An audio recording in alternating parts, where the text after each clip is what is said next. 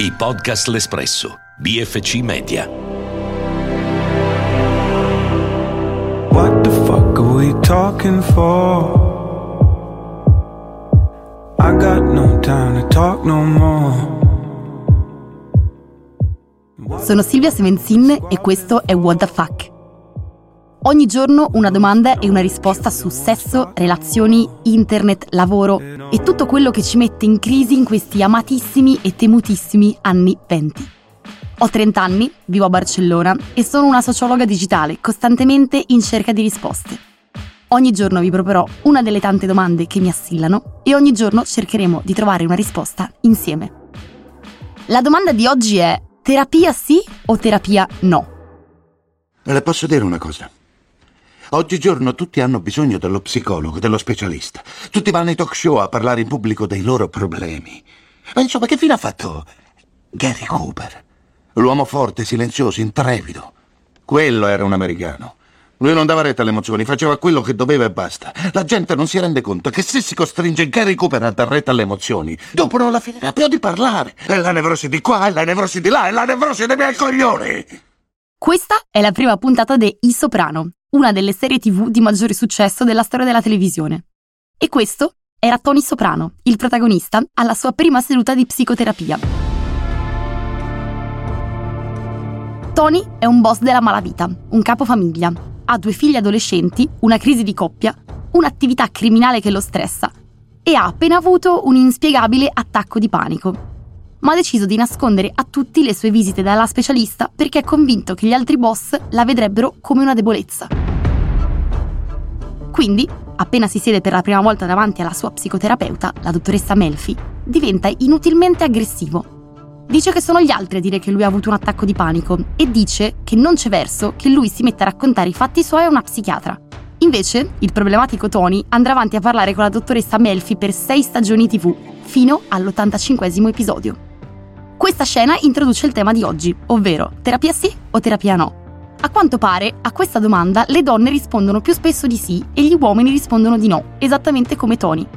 Cioè, di fronte alle difficoltà, le donne vanno più spesso in terapia e gli uomini invece tendono a bere e drogarsi di più. Almeno questo è il risultato di uno studio condotto qualche anno fa in Inghilterra da Opinion Leader e confermato da un sondaggio più recente sul portale italiano guidapsicology.it. Gli italiani interessati alla psicologia sono per il 72% donne e solo per il 28% uomini. Eppure, contrariamente a quel che si pensa, i maschi sono molto più a rischio delle donne sotto molti aspetti, dall'ansia al suicidio, passando per l'uso patologico di alcol e di droghe. Vi sciorino qualche dato che può essere molto interessante da correlare. Allora, in Italia il 79% dei morti per suicidio sono uomini. Poi, chi tende ad abusare di bevande alcoliche con lo scopo di ubriacarsi, ovvero i binge drinker, sono in prevalenza maschi. Su oltre 125.000 persone dipendenti dalle droghe pesanti e assistite dai servizi pubblici per le dipendenze, l'86% dei pazienti è di genere maschile, con un rapporto di una femmina ogni 6 maschi. Il 76% dei detenuti maggiorenni sono maschi. E soprattutto, il 98% degli autori di omicidi in ambito familiare e affettivo sono maschi. Percentuali tanto alte evidenziano che un disagio c'è e una ragione di questi comportamenti problematici o addirittura pericolosi e violenti potrebbe essere proprio da ricercarsi nella difficoltà a parlare di questo disagio. Le ricerche e i sondaggi che ho citato poco fa evidenziano che, anche quando gli uomini avvertono i segnali di un decadimento del loro benessere psicologico, non sono disposti a chiedere aiuto, ma anzi preferiscono affidarsi a strategie di autogestione, arrecando così un danno non solo a se stessi, ma anche a chi sta loro vicino. E anche quando si decidono a rivolgersi a uno psicoterapeuta, provano vergogna o imbarazzo a parlarne, cercano di nasconderlo al loro datore di lavoro, ma anche agli amici e ai familiari. E pensare che è stato proprio il mio compagno a chiedermi di fare questa puntata, sì, perché dopo tanta resistenza ha deciso finalmente di ricorrere alla terapia e ora sembra un pochino più convinto. Quando ci siamo conosciuti, per lui era molto faticoso saper chiedere aiuto. Pur non essendo affatto un uomo con il rifiuto delle proprie emozioni, gli era comunque stata inculcata quest'idea che andare in terapia fosse una scelta per persone che stavano così male da non potercela più fare, e lui sapeva benissimo cavarsela da solo. La sopportazione del malessere, anche dato da pensieri che di fronte alle sofferenze di altri sembravano solo sciocchezze, gli ha impedito per anni di capire che la terapia invece serve proprio per mettersi a nudo con noi stessi. Ci aiuta a scoprire i nostri limiti, le nostre debolezze, le nostre virtù. Mettersi in discussione e trovare contatto con i nostri sentimenti ed emozioni significa imparare a crescere e diventare persone adulte e indipendenti. A me ci sono voluti anni di terapia per capire ad esempio quanto fossi schiava di dinamiche che avevo imparato nel mio ambiente familiare. Dinamiche che per me erano normali, ma che invece mi facevano soffrire e spesso autosabotare. Insomma, raga, non serve arrivare al burnout per andare in terapia. E oggi ne voglio parlare con Gianluca Castelnuovo, professore ordinario di psicologia clinica e direttore della scuola di specializzazione in psicologia clinica dell'Università Cattolica di Milano. Gianluca, in base alla tua esperienza, risulta anche a te una maggiore reticenza da parte degli uomini a richiedere un aiuto psicologico? Boys don't cry, diceva una canzone dei Cure, intendendo dire che ai maschi e ai ragazzi è chiesto di non piangere, eh, come se fosse una sorta di manifesto della forza del maschio virile rispetto invece a una donna debole. Questo ovviamente è uno stereotipo molto pericoloso, fortunatamente si sta sorpassando, però questo ha condizionato molto la possibilità che il sesso maschile chieda aiuto allo psicologo, per cui è importante diffondere la cultura della richiesta di aiuto, che non è una debolezza, ma è una forza. E ti andrebbe di raccontarci qualche esempio, un aneddoto che ti ha particolarmente colpito? Un aneddoto che mi ha particolarmente colpito è quello di un ragazzo palestrato, molto forte, molto bello, un modello si potrebbe dire, il quale veniva concepito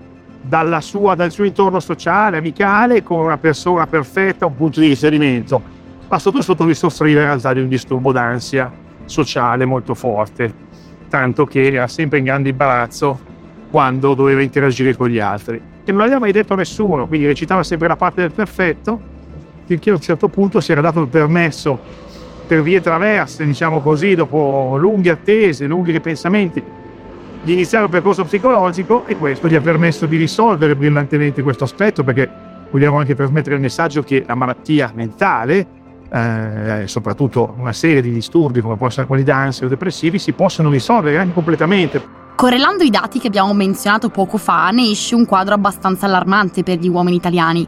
Può secondo te la terapia aiutare a migliorare questa situazione e perché? Non c'è salute senza la salute mentale. Noi in Italia siamo molto forti col modello biomedico, un po' meno con quello psicologico e sociale.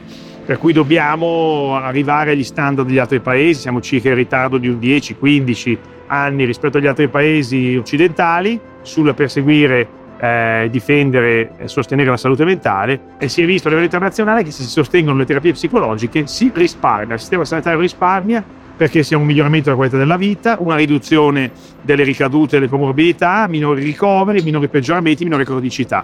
Quindi è il momento di dare una svolta e occuparci anche della salute mentale e il bonus psicoterapia, come altre iniziative, possono dare una mano in questo. Ma soprattutto togliamo lo stigma che andare dallo psicologo sia cadere in un vicolo cieco e non uscirne più.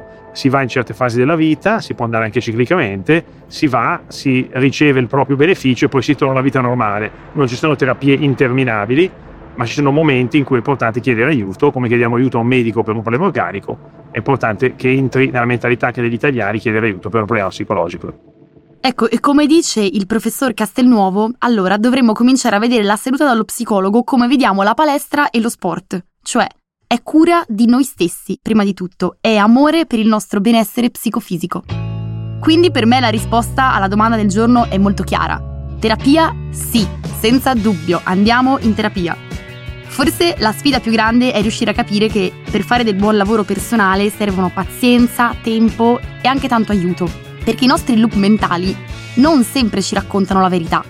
E che ci piaccia o non ci piaccia, tutti abbiamo dei traumi da risolvere per evitare di diventarne schiavi. Tutte le esperienze sono valide, non è una gara chi sta peggio. Però, per costruire relazioni sane con gli altri è necessario lavorare su di noi e su ciò che ci fa stare bene, invece di sforzarsi di cambiare gli altri. Chiedere aiuto si chiama responsabilità affettiva. Alla prossima settimana con una nuova puntata di What the Fuck.